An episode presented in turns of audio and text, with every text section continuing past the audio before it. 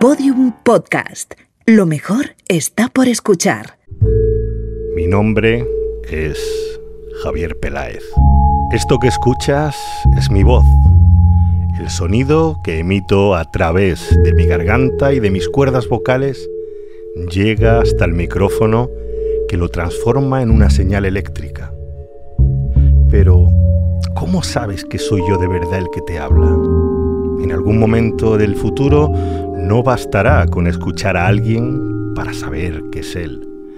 Puede que una máquina o un algoritmo haya copiado mi voz y esté hablando como si fuera yo. Mi nombre es Antonio Martínez.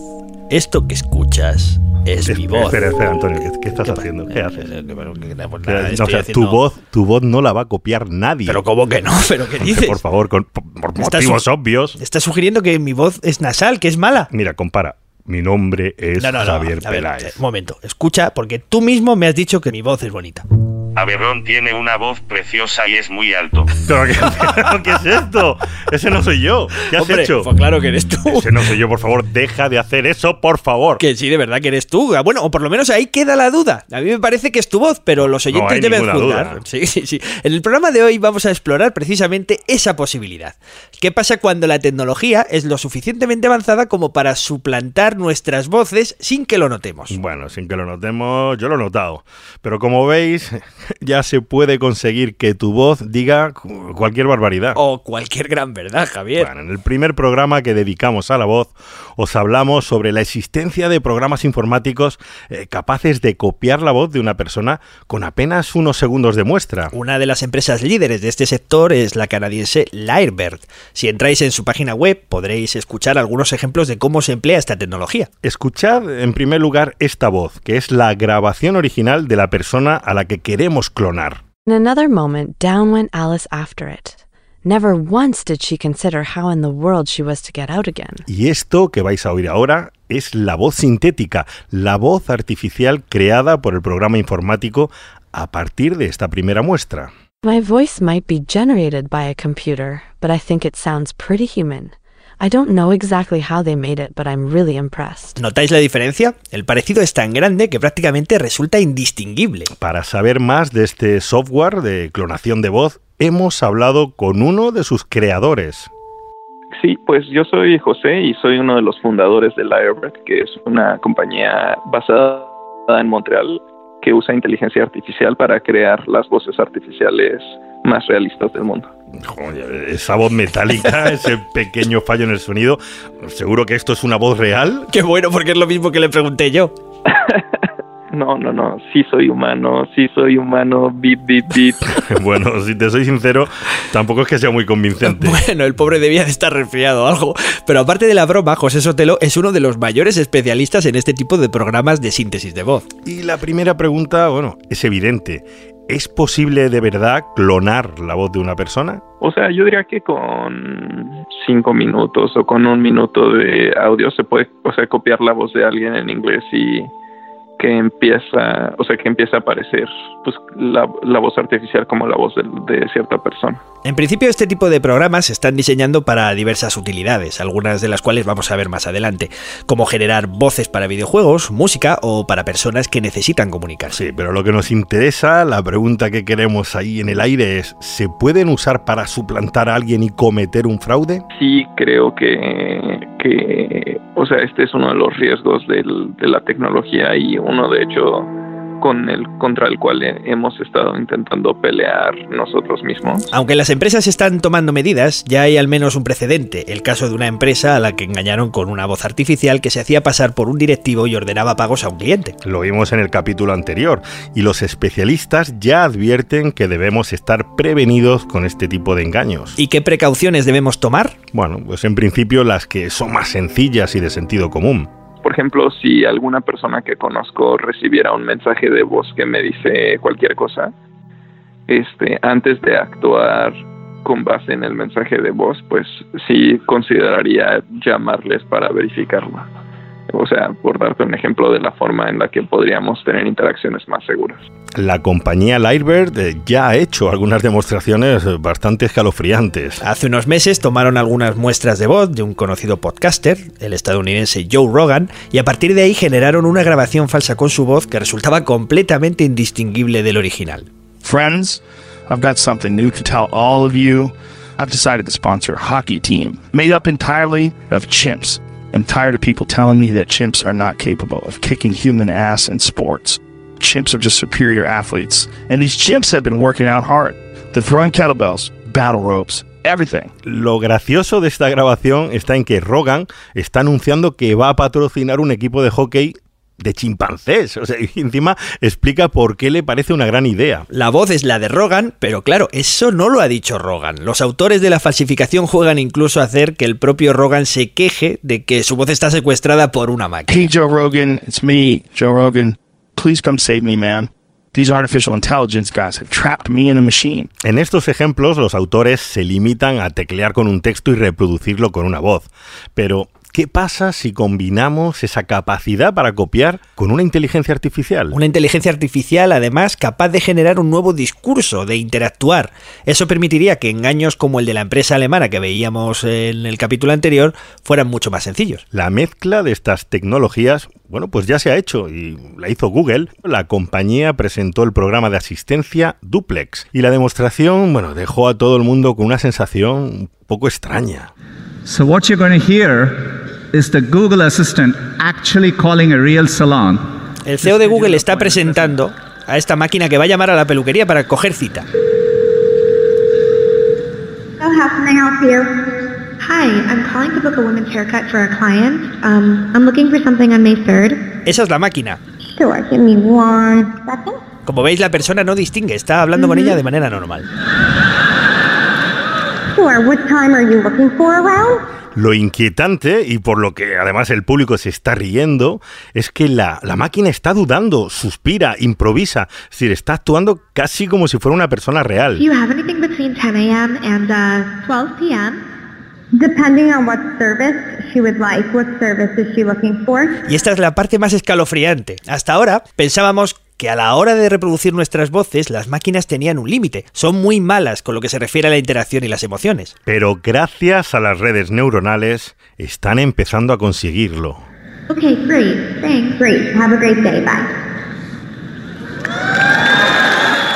Lo que os vamos a contar hoy es lo que hace a la voz especial y lo que tendrán que aprender a copiar las máquinas si quieren suplantarnos. Yo soy Antonio Martínez.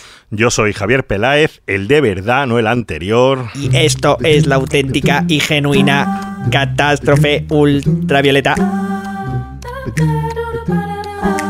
Ha llegado a este planeta una catástrofe ultravioleta. Dos locutores y un artista calentando motores y pidiendo pista. Fotones, protones, muones, bosones, electrones y positrones, iones, piones, axones, eones. Ponemos problemas a tus soluciones. Catástrofe ultravioleta, ultravioleta,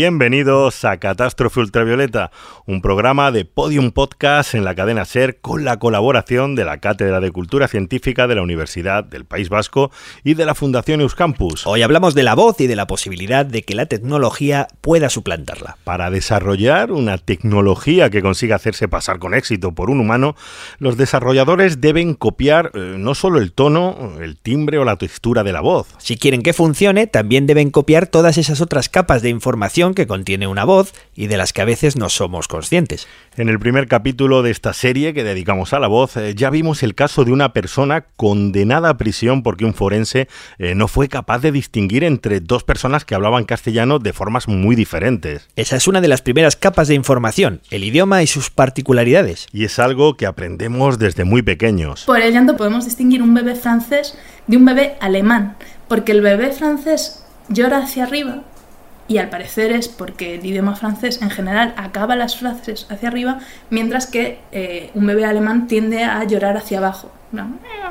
Porque el alemán al parecer eh, tiene una entonación de las frases que tiende a ser descendente. Quien nos habla es nuestra querida Almudena Castro, física, divulgadora, música y bueno, ya colaboradora habitual de Catástrofe. Y para probar lo que dice sobre la capacidad de distinguir en qué idioma llora un bebé, os propongo que hagamos una prueba. Bueno, vamos a escuchar bien, vamos a abrir bien los oídos, a ver si sabéis cuál es el bebé francés y cuál es el alemán. Recordad que el francés llora hacia arriba y el alemán hacia abajo. Aquí va el primero. Y aquí va el segundo. Oh, qué bien llora. Oye, mira, eh, a mí me parece muy claro, yo lo tengo claro quién es quién. Efectivamente, como ya habrá adivinado todo el mundo, el primer bebé llora en francés hacia arriba. Y este segundo bebé, que es alemán, llora hacia abajo. Y cada uno de ellos está reproduciendo las características tonales del idioma de sus padres, antes incluso de saber decir cualquier cosa como papá o mamá. La movida aquí es que, claro, tú estás en una época de la vida en el que para comunicarte con el bebé no puedes usar palabras porque las palabras no significan todavía. Sin embargo, el bebé está aprendiendo un montón de cosas. ¿Y qué es lo que está aprendiendo? Está aprendiendo, lo primero de todo, la entonación. O sea, está aprendiendo que incluso dónde empiezan y acaban las frases, cómo suenan las palabras. Y al mismo tiempo el bebé está empezando a captar otro de los aspectos fundamentales de la voz y de los que todavía no hemos hablado, la emoción. Los bebés no solo lo captan en los primeros días de vida, luego lo van refinando. Claro, porque lo que ellos ven, o sea, ellos saben muchísimo antes cómo suena una conversación antes de saber qué contiene esa, esa conversación. Claro, o sea, que esa capa de información la adquirimos antes incluso de saber el contenido de las palabras. Es súper innata en nuestro sistema comunicativo. Sí, es muy innata y tiene mucho sentido porque realmente es mucho más importante que el significado simbólico de las palabras. Porque si lo piensas, para un bebé es muchísimo más importante saber si sus cuidadores están enfadados, están alegres, les están animando a hacer algo, les están llamando la atención sobre algo. Es decir, es muchísimo más importante entender las emociones de lo que se les está comunicando antes de saber exactamente qué es lo que se les está diciendo. Esta nueva capa de información en la voz, la emoción, es la que se pierde bueno, cuando escribes en redes sociales. Y es por eso por lo que utilizamos emoticonos, para que el interlocutor no se enfade ni no se entienda mal. Claro, cuando piensas en todo lo que dices con la voz que no eres capaz de escribir, te das cuenta de hasta qué punto la voz comunica. Y yo creo que toda la gente que escucha radio y escucha podcast es capaz de, apreciar esto. Es, gracias a la voz eres capaz de saber cuando alguien te habla y te está sonriendo, por ejemplo. Y simplemente se le ilumina la cara y se le ilumina la voz y eso simplemente porque el timbre de la voz cambia sutilmente. Venga, vamos, vamos a hacer una prueba. A ver, venga. ¿Me notas que estoy sonriendo? Oh, qué buen programa nos está quedando. No se me nota en la voz lo contento que estoy, Javier. Qué contentos estamos los dos. Bueno, ya, basta, basta. Nos sale un poco mal. Además del idioma y la emoción, también producimos con nuestra voz un montón de pequeñas señales eh, que nos dan información sobre cuándo vamos a dejar de hablar. Por ejemplo... Intuyo que has hecho este silencio porque va a entrar un corte. También, por ejemplo, eh, gracias a la voz somos capaces de deducir cuál es la estructura del idioma y de lo que se está diciendo. Porque, o sea, tú, por ejemplo, lees un texto y ¿cómo sabes cuándo empieza a llegar una palabra? Pues porque hay un espacio, ¿no? ¿Cuándo acaba una frase? Pues porque hay un punto. ¿Cuándo acaba un, acaba un párrafo? Porque hay también un, un punto de aparte, ¿no? Sin embargo, todas estas claves que en la escritura son visuales, cuando pasamos a la voz hablada tenemos que utilizar claves acústicas. Y esas claves existen constantemente y son, por ejemplo, una de las claves que nos permiten pues, conversar sin interrumpirnos. ¿no? Bueno, por lo menos a los que no nos, dedicamos a la política. A las pues, Exacto. Bueno, algunas de estas señales de la voz, del lenguaje hablado, las podemos traducir a signos de puntuación. Efectivamente, las preguntas en castellano, eh, al final, ¿cómo se marcan? Pues se marcan con una cosa hacia arriba, ¿vale? Con una especie de melodía que acaba hacia arriba para que el interlocutor sepa que lo que estás diciendo eh, pues es, es una pregunta, no lo estás afirmando. Hay en idiomas, por ejemplo, eh, creo que en chino, no sé mucho de chino, pero es un idioma tonal y eso que significa que constantemente están utilizando los tonos para comunicar significados de palabras. Entonces el signo de interrogación se tiene que marcar explícitamente con una partícula que es ma, ma. O sea, al final marcan explícitamente Claro. que eso es una pregunta porque la Ya hay suficientes tonos en su idioma como para meter. como otro- paliarse. Esto me recuerda al famoso poema, el chino mandarín este que hace sí, sí, sí, sí, sí, Ujú. que en castellano, ese sí, sí, sí, en realidad en castellano quiere decir el poeta come leones en la guarida de piedra. Como todo el mundo sabe. El Claro. texto es un ejemplo perfecto de cómo el tono puede dar un significado a la misma palabra. Todo ese poema chino está construido con el mismo sonido, shi, pero el significado de shi varía. Si os parece, vamos a poner el poema y yo os voy traduciendo a la vez para que veáis de qué estamos hablando.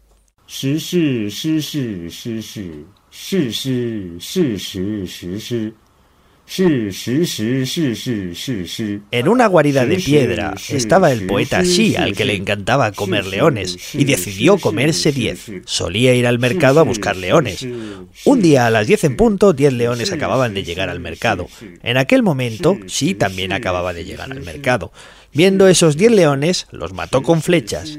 Trajo los cadáveres de los diez leones a la guarida de piedra. La guarida de piedra estaba húmeda. Pidió a sus siervos que la limpiaran. Después de que la guarida de piedra fuese limpiada, intentó comerse esos 10 leones. Cuando los comió, se dio cuenta de que esos 10 leones eran en realidad 10 cadáveres de leones de piedra. Intenta explicar esto. Qué maravilla, Antonio. Me has emocionado. Lo único que te pediría es que Oye, no sé para qué lo traduce, yo lo he entendido bien. Ya, ya, no, no, sí, es lógico. Es espectacular cómo el tono de una misma sílaba puede dar tantísima información. Sí, sí. Sí, sí, sí, sí. Bueno, vamos a volver a lo de la voz, porque como nos cuenta Almudena, también contiene información sobre la persona que la está produciendo. La voz humana al final es un sonido y como tal sonido tiene una serie de parámetros que nos permiten saber cómo es el tipo de objeto que, que lo produjo. Tanto es así que el sonido que emite un ser vivo nos da información sobre su tamaño. También podríamos saber si es una persona muy voluminosa. Al final, eh, ¿por qué los hombres, por ejemplo, tienen la voz más grave que las mujeres? Para empezar, pues porque en general son bichos más grandes, ¿vale? Claro. Pero no solo eso, también eh, la, la- la garganta de los hombres es un poquito más gruesa y aparte eh, está colocada más, la glotis más abajo, porque durante la adolescencia pues a los hombres les baja la, la nueve de Adán, que se llama, y de esta manera hay más espacio para que resuenen los sonidos que son capaces de producir. Oh, entonces yo tengo esta voz porque soy muy grande. Eres un ganso más que grande, Javier, eso ya lo sabíamos. Y tú eres un pato.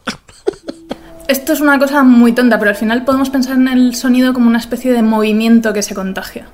Yo me muevo, contagio ese movimiento al aire y en el aire hay una serie de ondas de presión.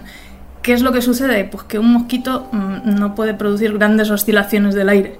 ¿Vale? Entonces hay una especie de relación entre el tamaño del sonido, el tamaño de la longitud de onda del sonido y el tamaño del objeto que lo produjo. Lo que sucede en nuestra realidad es que al final los sonidos de longitud de onda más larga son precisamente los sonidos graves. Es decir, son los sonidos que implican unas, unos movimientos de aire espaciados, ¿no? más separados entre sí y que por lo tanto tienen que ser producidos por bichos más grandes. Al final, pues eso, un langostino nadando no puede producir un tsunami. Tiene que ser un bicho muy gordo para producir una ola muy grande, para producir una oscilación del aire que abarque una gran distancia. O sea, un, un ratón no podría emitir el rugido de un león, Nunca jamás, nunca en la vida. pero por cuestiones físicas. Por una cuestión física. Entonces es cuestión de voces, Antonio. Entiéndelo, tú eres un ratón, yo soy un león. A ver, no me obligues a recordarte tus propias palabras. Aberrón tiene una voz preciosa y es muy alto. Deja. Venga ya, deja, deja eso, por favor, no, no, no, no lo hagas. Bueno, no me quiero cebar, pero es que además lo de tu voz grave tiene otras lecturas, Javier. Bueno, en general tonos graves lo utilizas para demostrar que tienes más tamaño y en general eh, pues un poco autoridad, todo lo que solían decir en el siglo XIX que eran los hombres, ¿no? Va- Varonilidad y tal. Y las mujeres en cambio pues una voz más pequeñita y, y más tal. Entonces, por ejemplo, se ha visto que de manera puramente instintiva, pues cuando los hombres están con una mujer atractiva, Y quieren seducirla. se deduce, eh, tienden a grabar el tono de su voz. Ujú, Empieza a atar cabos, Javier. O sea que todos estos años en los que hacemos el podcast juntos y tú tienes esa voz tan grave, no estarás intentando decirme algo, ¿verdad? Ven, ven aquí, bomboncito. quita, quita de encima, por Dios. Es que, eh, si lo piensas, realmente es como que la capacidad para el lenguaje del humano depende en gran medida de ser capaz de emitir un montón de sonidos diferentes con la boca y además de ser capaz de percibirlos. Sea, el, el oído humano frente al de otros simios es precisamente finísimo en la detección de timbres. Y si no, no tendríamos pues las veintipico letras del castellano, pero luego cuando piensas en la cantidad de idiomas distintos que hay, todo eso son cuestiones tímbricas, todo eso son pequeñísimos matices que hacemos con la boca eh, hasta que se diferencian en fonemas diferentes. Y bueno, ya los beatboxers, eso ya. Otros 800 más, supongo. Oye, mira, esto no lo habíamos pensado. Los beatboxers. Esas personas que son capaces de producir todo tipo de sonidos y ritmos con la boca. No conocerás a ninguno, no tendrás alguno por ahí. Ah, Sujétame la cerveza.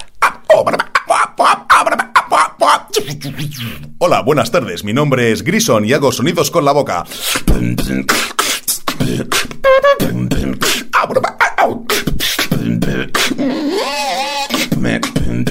Estás escuchando Catástrofe Ultravioleta. Catástrofe Ultravioleta. Catástrofe Ultravioleta.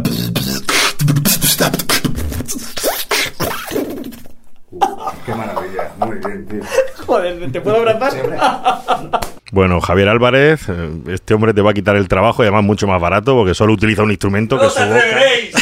Te Bueno, echaremos. podéis estar tranquilos de momento, pero lo cierto es que fuimos a ver a Grison, Javi Álvarez y yo, y nos quedamos alucinados porque verlo en persona es mucho más bestial. Parece que tiene algo ahí metido, un altavoz o algo en la garganta. Seguro que conocéis a Grison pues, por su participación en el programa de televisión La Resistencia, pero es que además es uno de los beatboxers más activos que hay en España. Para quien ande despistado, el beatboxing es el arte de producir sonidos y músicas con la boca, un talento muy especial para el que hay que emplear un montón de músculos. Por eso ponen esas caras tan raras.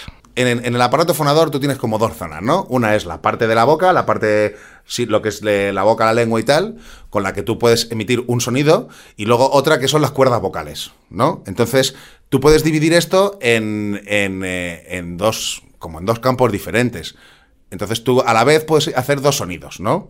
Ahora, de ahí puedes mezclarlo para que parece que estás haciendo más cosas a la vez, más elementos, pero realmente, claro, intercalándolo, eso es, pero realmente a la vez lo que es ah, simultáneamente tú puedes hacer un humming o un y luego con aquí con la boca pues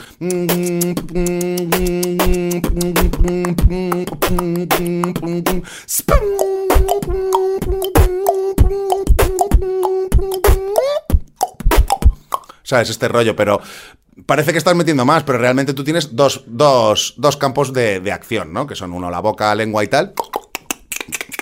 Y otro que es eh, la garganta, ¿no? El esfuerzo físico que tienen que hacer ya me está cansando. Sobre todo porque además necesitan respirar, acuérdate. Y, y no pueden parar de hacer sonidos. La pregunta es cómo lo hacen para no ahogarse. El paso más chungo yo creo que es aprender a respirar y a mantener un ritmo constante, ¿no? O sea, porque tú al principio, por ejemplo, la caja del beatbox, hay unas cuantas, ¿no? Pero tú la primera la tiras como para afuera, ¿no? O sea...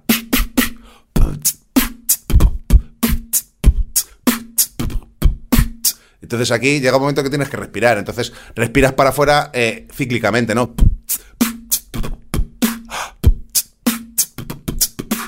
¿no? Entonces ya te vas quedando sin menos sin aire. Y entonces ya la película cambia cuando de repente descubres que hay una caja de beatbox que se hace para adentro, ¿no? Y entonces aquí puedes ya coger aire con la caja, en plan...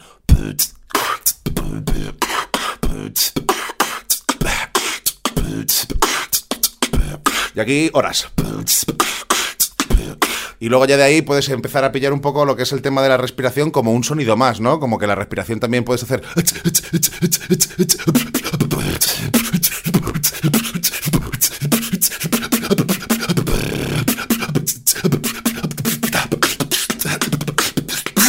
y ya vas, vas, pillando como un poco de aire, soltando un poquito de aire, sobre todo siempre de no cansarte, no coger demasiado aire porque te haces un globo y, te, te, hiperventilas, ¿no? O quedarte sin fuelle, ¿no? Que no puedes proyectar bien. Cuando controlas esto ya, a partir de ahí todo va un poquito más fluido, ¿no? Bueno, os estamos dando gratuitamente un curso de beatboxing hoy con la ayuda de Grison, sin cobrar, ¿eh? Todo gratis. Sí, porque nos contó cómo empezó él en el año 2007, después de un accidente esquiando. Fíjate qué curioso. Como no podía tocar la guitarra, se puso a hacer sonidos con la boca. Eso es una cosa que tiene el beatboxing, es que eh, tienes que practicar y practicar todo el tiempo. Parece que no, pero son un mogollón de horas. O sea, yo para hacer esto, este sonido, lo mismo he echado un año y medio, dos años hasta que me ha salido, ¿sabes? O sea, intentándolo y no me sale, y no me sale, y de repente aprendes a hacer esto. Que es como Mario Bros cuando coge una... Cuando se mete en la tubería, ¿no? Claro, el primero que pillas es para afuera, ¿no? Es expirado, que es Mario Bros cuando coge una seta, que es... Y de ahí ya le pillas para adentro, que es... Y a medida que vas metiendo más aire, ya pillas el sonido. Entonces tiene una- un, un- proceso de aprendizaje y son cosas como la gota de agua, ¿no?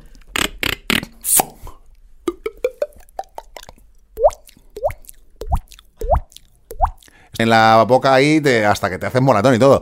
Y, y poco a poco te va saliendo. De repente un día lo pillas eh, por casualidad. Y entonces ya, ah, en cuanto lo pillas una vez por casualidad, dices, coño, me ha salido así. Vale, esta es la manera de poner la boca. Y vas haciéndolo, vas haciéndolo hasta que controlas eh, que te salga siempre, ¿no? O sea, hay una cosa que yo me pregunto, es, es- les tiene que doler la boca, pero un montón después de tantas horas moviendo la lengua, la cara, la- todo. Joder, te haces polvo, tío. Te das la vuelta como un calcetín, colega. Hay algunos sonidos así, el tema del, eh, yo qué sé, por ejemplo, del, del delfín.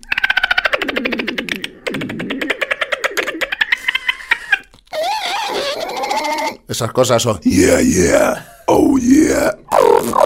Eso hasta que te empieza a salir, madre, empiezas a ir atragante y dices.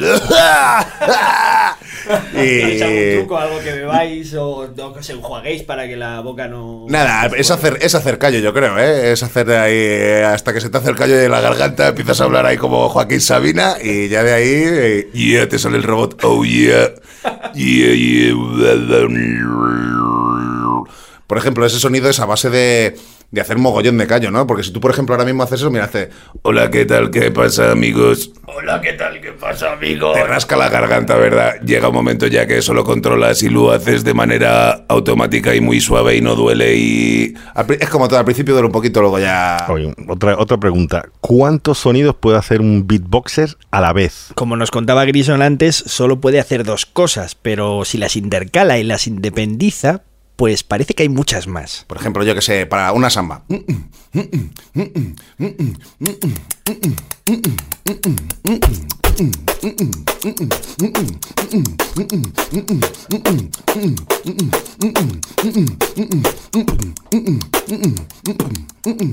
Pues esto, pero llevado al extremo. O sea, hay gente que independiza unas cosas de hacer una cosa con la garganta y luego meterte un ritmo internario encima que no tiene nada que ver. Eh, hay cosas flipantes ya. Otro dato interesante es que en este mundillo unos toman ideas de otros, pero lo más valorado son los sonidos propios. Y por supuesto, Grison tiene los suyos. Sí, sí, sí, yo tengo alguno, hombre. Eh, sí, sí, yo tengo un par de la marca de la casa. Sí, sí, tengo uno que es. guapa, guapa, guapa, guapa. Este.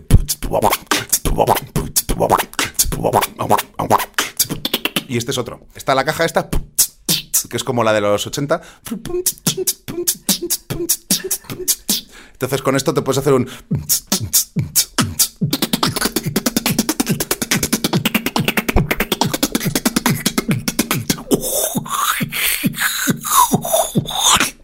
Joder, eres un puto dios de Sí, sí, bueno, ya he hecho eh, tiempo libre a tope. Mucho tiempo libre. Eso- esos dos son míos. Si esos suyos son suyos, no se los toques, ¿eh, Antonio? No los hagas. y además, yo voy a intentar a ver si practico, porque. Bueno, según Grison, cualquiera puede, no ni siquiera necesitas tener muy buen oído. Esto es práctica. Lo del tema del beatbox es una cosa. Tiene un poco de innatismo a la hora de poner caras raras y, y de, y, de, y de querer echarle horas a una disciplina que no hay mucha información y, y de autoexploración, ¿no?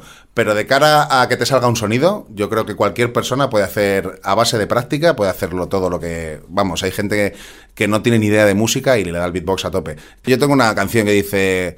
El beatbox es una cosa que se hace con la boca, es legal y saludable, más barato que la farlo. Bueno, esa, Con eso lo explico con palabras. Catástrofe, ultraviol, catástrofe, ultraviol, catástrofe, ultraviol, catástrofe.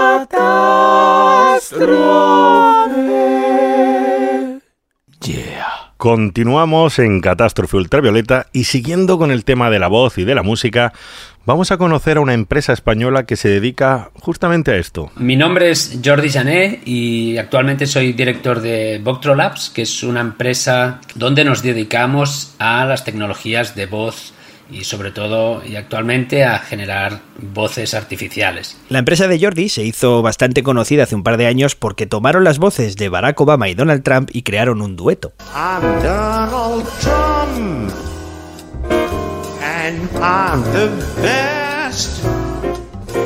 I'm the next president of the United States. Thank you, Donald, please don't forget I'm the president. All together, Obama is the boss. And listen now. También han creado una cantante artificial, Maika, una voz completamente sintética creada a partir de la tecnología de síntesis de voz Vocaloid que puede interpretar temas a la carta. Te voy a aceptar que tú decidas. Si quieres continuar o si lo finalizas, este hermoso amor quiero continuar.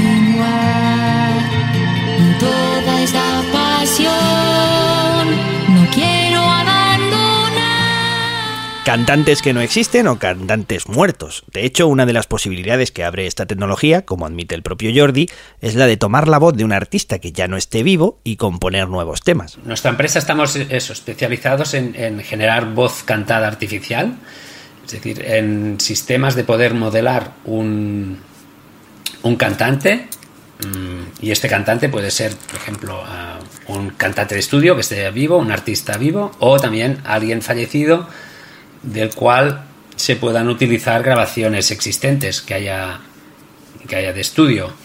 Entonces podríamos revivir a cantantes que ya han fallecido. A la hora de generar voz cantada, eh, se encuentran con problemas parecidos a los de la voz hablada, como por ejemplo la emoción. En el laboratorio de Jordi Jané están trabajando en hacer voces cada vez más naturales y para ello han hecho algunas pruebas para enseñar al algoritmo a añadir emoción a una misma frase grabada. Mira, esta sería la, la frase neutra, utilizada pues como muestra. For example, for the music industry, this new paradigm can facilitate the music interchange between countries. Y esta sería la misma frase, pero a la que hemos añadido una capa para que suene enfadada. For example, for the music industry, this new paradigm can facilitate the music interchange between countries. O también para que suene más feliz. For example, for the music industry, this new paradigm can facilitate the music interchange between countries. En los tres casos es el mismo archivo, pero con un poco de edición el programa le puede dar un nuevo significado, una nueva emoción. Tenemos los mismos datos con distintas emociones y esas grabaciones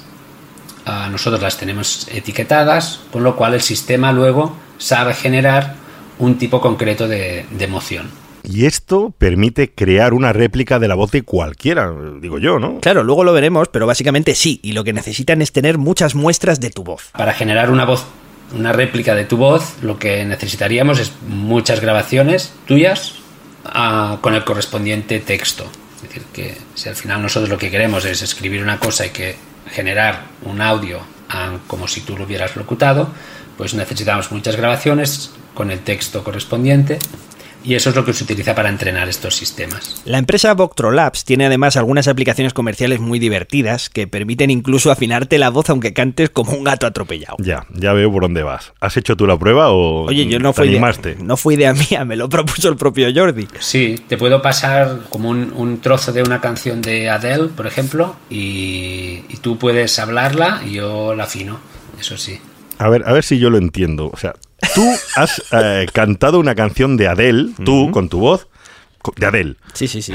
Sí, sí. Vale. Además, mira qué bueno, porque te voy a poner el audio original que yo le mandé a Jordi y eh, además cantando todo lo mal que yo sé cantar. Que es mucho. Mucho, mucho. See how I live with every piece of you. Don't underestimate the things that I will do.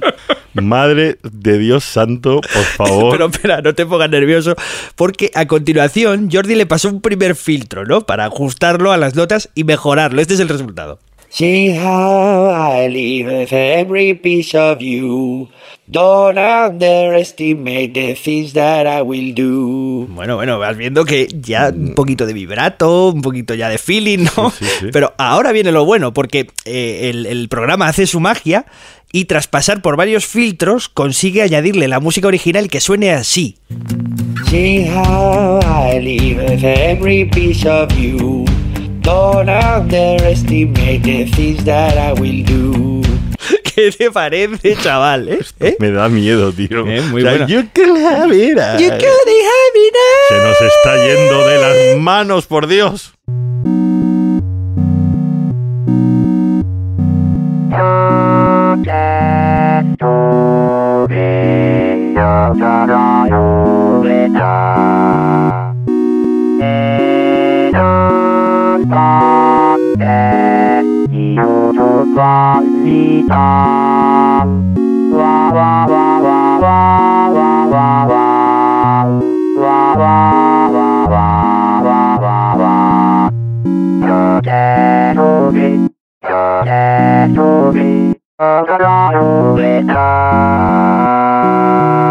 Estás escuchando Caras Grofe Ultravioleta, en podcast. De otro mundo.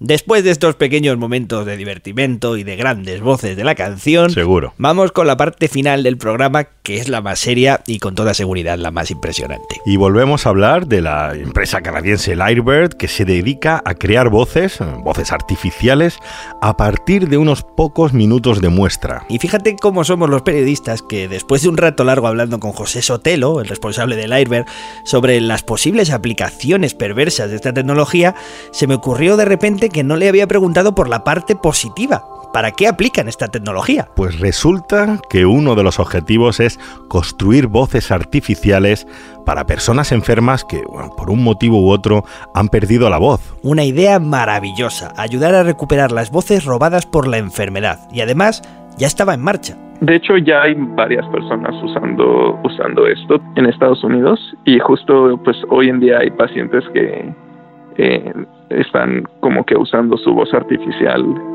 que les creamos basadas en grabaciones de su voz antes de que perdieran su voz.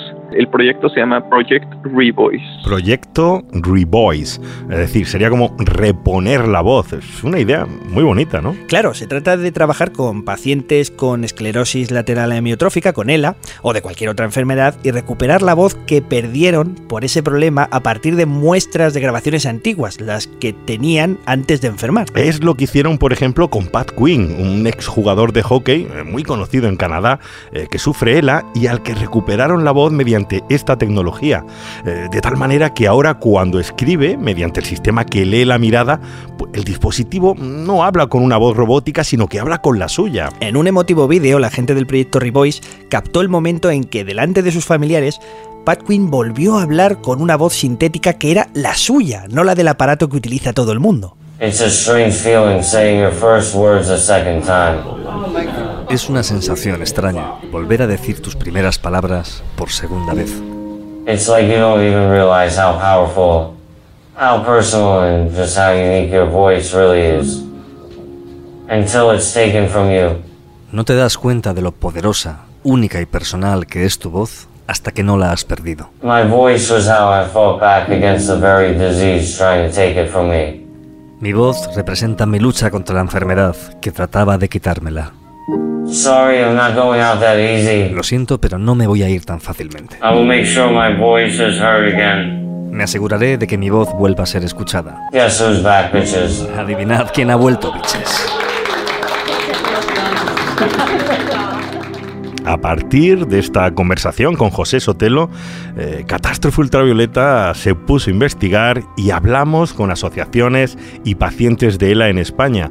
Y resulta que es algo en lo que llevan tiempo pensando y en lo que están muy interesados. Desde el CEAPAT, Centro de Referencia Estatal de Autonomía Personal y Ayudas Técnicas, Clara Delgado nos hablaba del problema que supone para estos pacientes tener una voz robótica e impersonal. Las voces que se pueden incorporar en los dispositivos son las que vienen si te compras el producto, las que te compras porque vienen incorporadas en el producto, o las que tú te puedas descargar de internet o las que vienen en el dispositivo.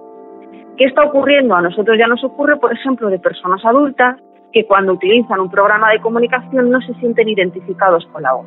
Porque claro, muchos es la voz del, por no decir la marca, del navegador, del navegador del coche. O la voz gratuita de Google, que es una voz muy cantarina. Uno de los pacientes de ELA con los que hablamos a través de WhatsApp es Marco, que preside una asociación de afectados en Extremadura. Marco, que se comunica tecleando texto mediante un programa del móvil, nos contó qué supondría para él recuperar su voz. Recuperar mi voz. Con el uso de la tecnología para mí sería muy positivo, porque vería a mis familiares y amigos algo más centrados en mis expresiones cuando me esfuerzo en comunicar cualquier cosa. No es lo mismo una voz monótona que una voz conocida y cercana. También hemos hablado con José Robles, enfermo de ELA, en una de las fases más avanzadas de la enfermedad, eh, que maneja el programa con las pupilas y que para hablar, eh, como vais a ver enseguida, pirateó la conocida voz de Loquendo. Recuperar mi voz a través de un programa estaría bien. Pero lo más importante para mí es la rapidez de respuesta, la espontaneidad que tenía. Por eso estoy deseando que comercialicen el método de comunicación por impulsos cerebrales.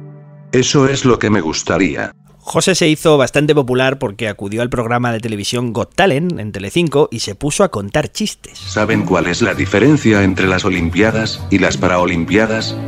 Que en las primeras corre Fermín Cacho y en las otras, Cachos de Fermín. bueno, por supuesto tuvo un éxito enorme porque José es un tío muy divertido, pero algo que resultaba chocante era que al final de cada chiste, como no se puede reír de forma natural, pues él tecleaba ese jajaja jajaja que habéis escuchado. Ese jajaja jajaja, además leído por una máquina, da idea de algunas de las limitaciones que tienen estos sistemas de comunicación. Marco lo explica perfectamente con un ejemplo. La sonrisa y la risa no se pueden expresar con la entonación del programa, solo podemos terminar un chiste avisando al público con el jajaja. Un ejemplo. Han bajado los tipos de interés. Cada vez quedamos menos. Jajaja. Es un crack, es un crack. La pregunta que, que seguro que se hace la gente es ¿cómo le afecta esto en su día a día? Marco nos contó una anécdota sobre el problema que supone que todos tengan la misma voz en sus dispositivos, algo que se podría evitar personalizando la voz. Creo que sería muy útil, sobre todo porque más de uno tenemos que comunicarnos con el mismo dispositivo, despistamos a nuestros escuchantes. Me pasó hace unos días que estuve con Paco Luzón en su casa y los dos usamos el mismo programa. Así que la familia y amigos miraban a los dos despistados sin saber quién estaba hablando. Claro, esto, esto es chocante, ¿no? Cuando tienes a dos personas con la misma voz en la misma habitación y nadie sabe quién está hablando. Y para solucionar este problema, que parece a veces que solo se investiga fuera, pues resulta que también hay gente trabajando en España. El equipo de Inmaculada Hernáez eh, de la UPV ha desarrollado un programa de síntesis de voz que permite reconstruir la voz perdida de una persona. En su laboratorio trabajan en un proyecto precioso que permite a familiares y personas desinteresadas donar su voz para construir estas voces personalizadas. Nosotros en realidad somos un, un laboratorio de, de voz, ¿no? De procesado de voz y hacemos muchas cosas, ¿no? Eh, hacemos síntesis de voz y eso. Entonces, hace unos cuantos años empezamos eh, a trabajar con síntesis de voz personalizada, ¿vale? Es decir, intentar hacer, pues, que, eh, o sea, poder tener voces personalizadas a la voz de una persona usando muy pocos datos, ¿no? Usando pocos datos, porque el principal problema de sacar una voz sintética es que si la quieres de mucha calidad, pues necesitas muchos datos, ¿vale? Por ejemplo, las voces de Siri, de Google, las voces buenas de ahora, que usan redes neuronales y así, ¿no? Estas voces tienen 20 horas, 25 horas de, de grabaciones, ¿no? ¿Vale? Entonces, claro, eso no es, viable eh, en general cuando la aplicación es para ofrecerle la voz sintética a una persona que la necesita, ¿no? La herramienta de Inma Hernáez eh, se basa en un atajo tecnológico. Eh, toman muchas voces y construyen una voz promedio. Después, con las características particulares de cada persona, hacen un ajuste y construyen la voz personalizada. Usando pues un número relativamente reducido de frases, ¿no? ¿Vale? De manera que tú partías de una cosa que se llama una voz promedio, ¿vale? Que es una voz que tú has hecho, eh, lo mejor, lo mejor, es una voz que hayas hecho usando muchas voces. Para eso necesitas grabar 100 frases eh, que están previamente diseñadas para tener un registro lo más amplio posible de tu voz. Y ahora empezarás a atar cabos, porque esas son las 100 frases que yo te pedí que grabaras para construir un modelo de tu voz. Sí, ya, ya me... Lo que pasa es que no me dijiste que ibas a hacer eh, mierdas de estas con mi voz. Ya, era un truqui. Soy Javier Peláez y me encanta la coliflor. La verdad es que he sido un poco cruel porque todo el mundo sabe que tú odias la coliflor y además también saben que te encanta Mark Knopfler. No habrás hecho. Mark Knopfler es el peor guitarrista del mundo. Eres, eres una persona malvada, cruel, Bueno. absurdamente... Nosotros hemos usado el programa para hacer esta pequeña broma, Javier, y para que veáis un poco cómo funciona. Pero bueno, se está ayudando ya para ayudar a pacientes, ya en serio, y reconstruir su voz. Nosotros, si luego viene una persona que entra al portal, nos dice que no, que tiene una discapacidad, discapacidad oral y no se escribe, ¿vale? Entonces nosotros nos comunicamos con ellos y les pasamos eh, una voz del banco de, de voces de donantes.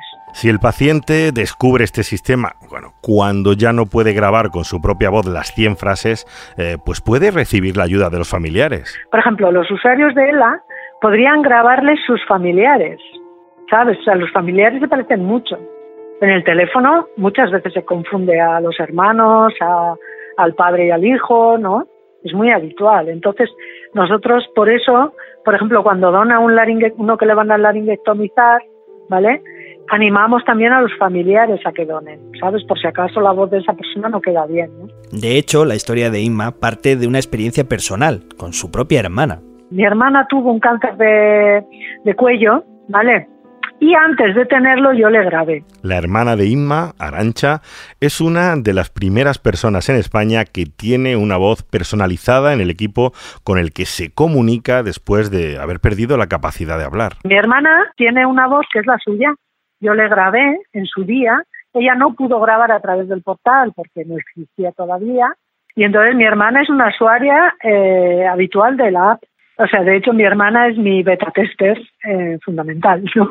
La voz de Arancha, como en el caso de Pat Quinn, eh, ha sido reconstruida. En lugar de usar la voz impersonal de la aplicación, utiliza la que fue su propia voz. Y tuvimos la inmensa suerte de poder hablar con Arancha y ella misma nos contó un poco su experiencia y lo que supuso para ella poder recuperar la voz que le había robado el cáncer de cuello. Y lo hizo con su propia voz. Escuchad. Esta aplicación me ha supuesto no aislarme del mundo. Es tan importante como poder comunicarte a todos los niveles. Con los amigos en casa y en la calle haciendo la compra, por ejemplo. La uso mucho. Qué diferencia, ¿eh? qué diferencia y qué emocionante es escuchar a Arancha usando su propia voz y contando su experiencia como ella la vivió. Si queréis donar vuestra voz para este proyecto, podéis acceder a la web del equipo de Inma Hernáez y leyendo 100 frases estaréis contribuyendo a mejorar sus sistemas. La dirección es aolab con un h intercalada punto eu con h intercalada también punto es. Eh, de todas maneras la vamos a poner en redes, en la página web por si queréis acceder. Para terminar, no nos queremos despedir sin contar otra de las ramas del proyecto de Inma Hernáez y su equipo, algo de lo que a veces no somos conscientes y que nos apuntaba Clara Delgado de CEAPAT. ¿Qué pasa con los niños? Porque también hay niños con enfermedades degenerativas, también hay niños con parálisis cerebral que no tienen voz de niño, ni voz de niña. Entonces, cuando utilizan un producto para la comunicación, tienen esa sensación de que no es un adulto, es un niño. Hasta ahora, los niños que pierden la voz por enfermedad, eh, como con una parálisis cerebral, eh, utilizan dispositivos que están provistos de una voz de adulto. Y claro, esto genera una situación extraña que ahora los científicos de la Universidad del País Vasco quieren remediar. Y entonces, bueno, pues hemos estado trabajando con ellos, que nos han financiado un proyecto para trabajar voces infantiles. El equipo de Inma está desarrollando las primeras voces de niños eh, junto con la empresa BJ Adaptaciones. Se trata de una iniciativa dentro del proyecto Mi Voz de la Fundación Romper Barreras y que estará disponible a lo largo de 2020. Borja Romero es el responsable de esta empresa. Y, y la idea es disponer de una voz en, de momento en castellano y en euskera para, de forma gratuita para cualquier persona, para cualquier niño con discapacidad. Tuki tuki tu tuki tuki tuki tu tuki tuki tu tuki tuki tuki tuki tu tuki tuki tuki tu tuki tuki tu tuki tuki tuki tuki tuki tu tuki tuki tuki tuki tu Estás escuchando tuki tuki tuki Catástrofe Ultravioleta, un podcast de otro mundo. Y así terminamos nuestro doble capítulo especial dedicado a la voz. Hemos visto cómo nuestra voz forma parte de nuestra identidad, de lo que somos, y cómo la tecnología está sirviendo para recuperarla cuando la enfermedad nos la roba. Y cómo esa misma tecnología está permitiendo que alguien eh, pueda copiar nuestra voz e intentar suplantar nuestra identidad con todo lo que eso implica. La tecnología, una vez más, se puede usar para hacer el mal o para hacer el bien y que nadie se quede sin su voz. Esto ha sido Catástrofe Ultravioleta, un programa de Podium Podcast para la cadena Ser. Con el apoyo de la Cátedra de Cultura Científica de la Universidad del País Vasco y de la Fundación Euskampus. A los mandos estuvo el increíble, catastrófico, inmejorable Javi Álvarez. Aloha, chavalada. Que ha hecho todas las músicas de este episodio con la boca. Ha hecho el... Y este programa, desde luego, no sería posible sin vosotros, quienes nos seguís, quienes escucháis nuestras voces y compartís el programa en redes sociales y hacéis posible que podamos seguir contando nuevas historias. Nos vemos en el siguiente capítulo. Hasta la próxima. Adiós.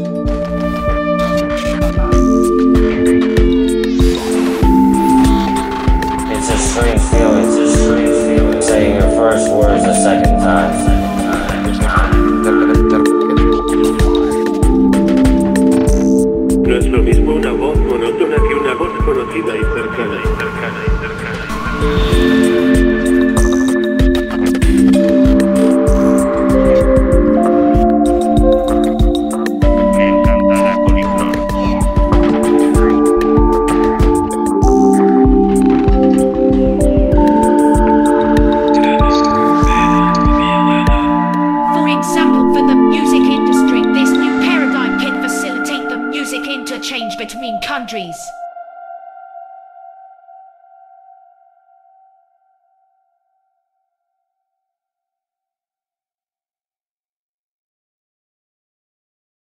See how I live with every piece of you.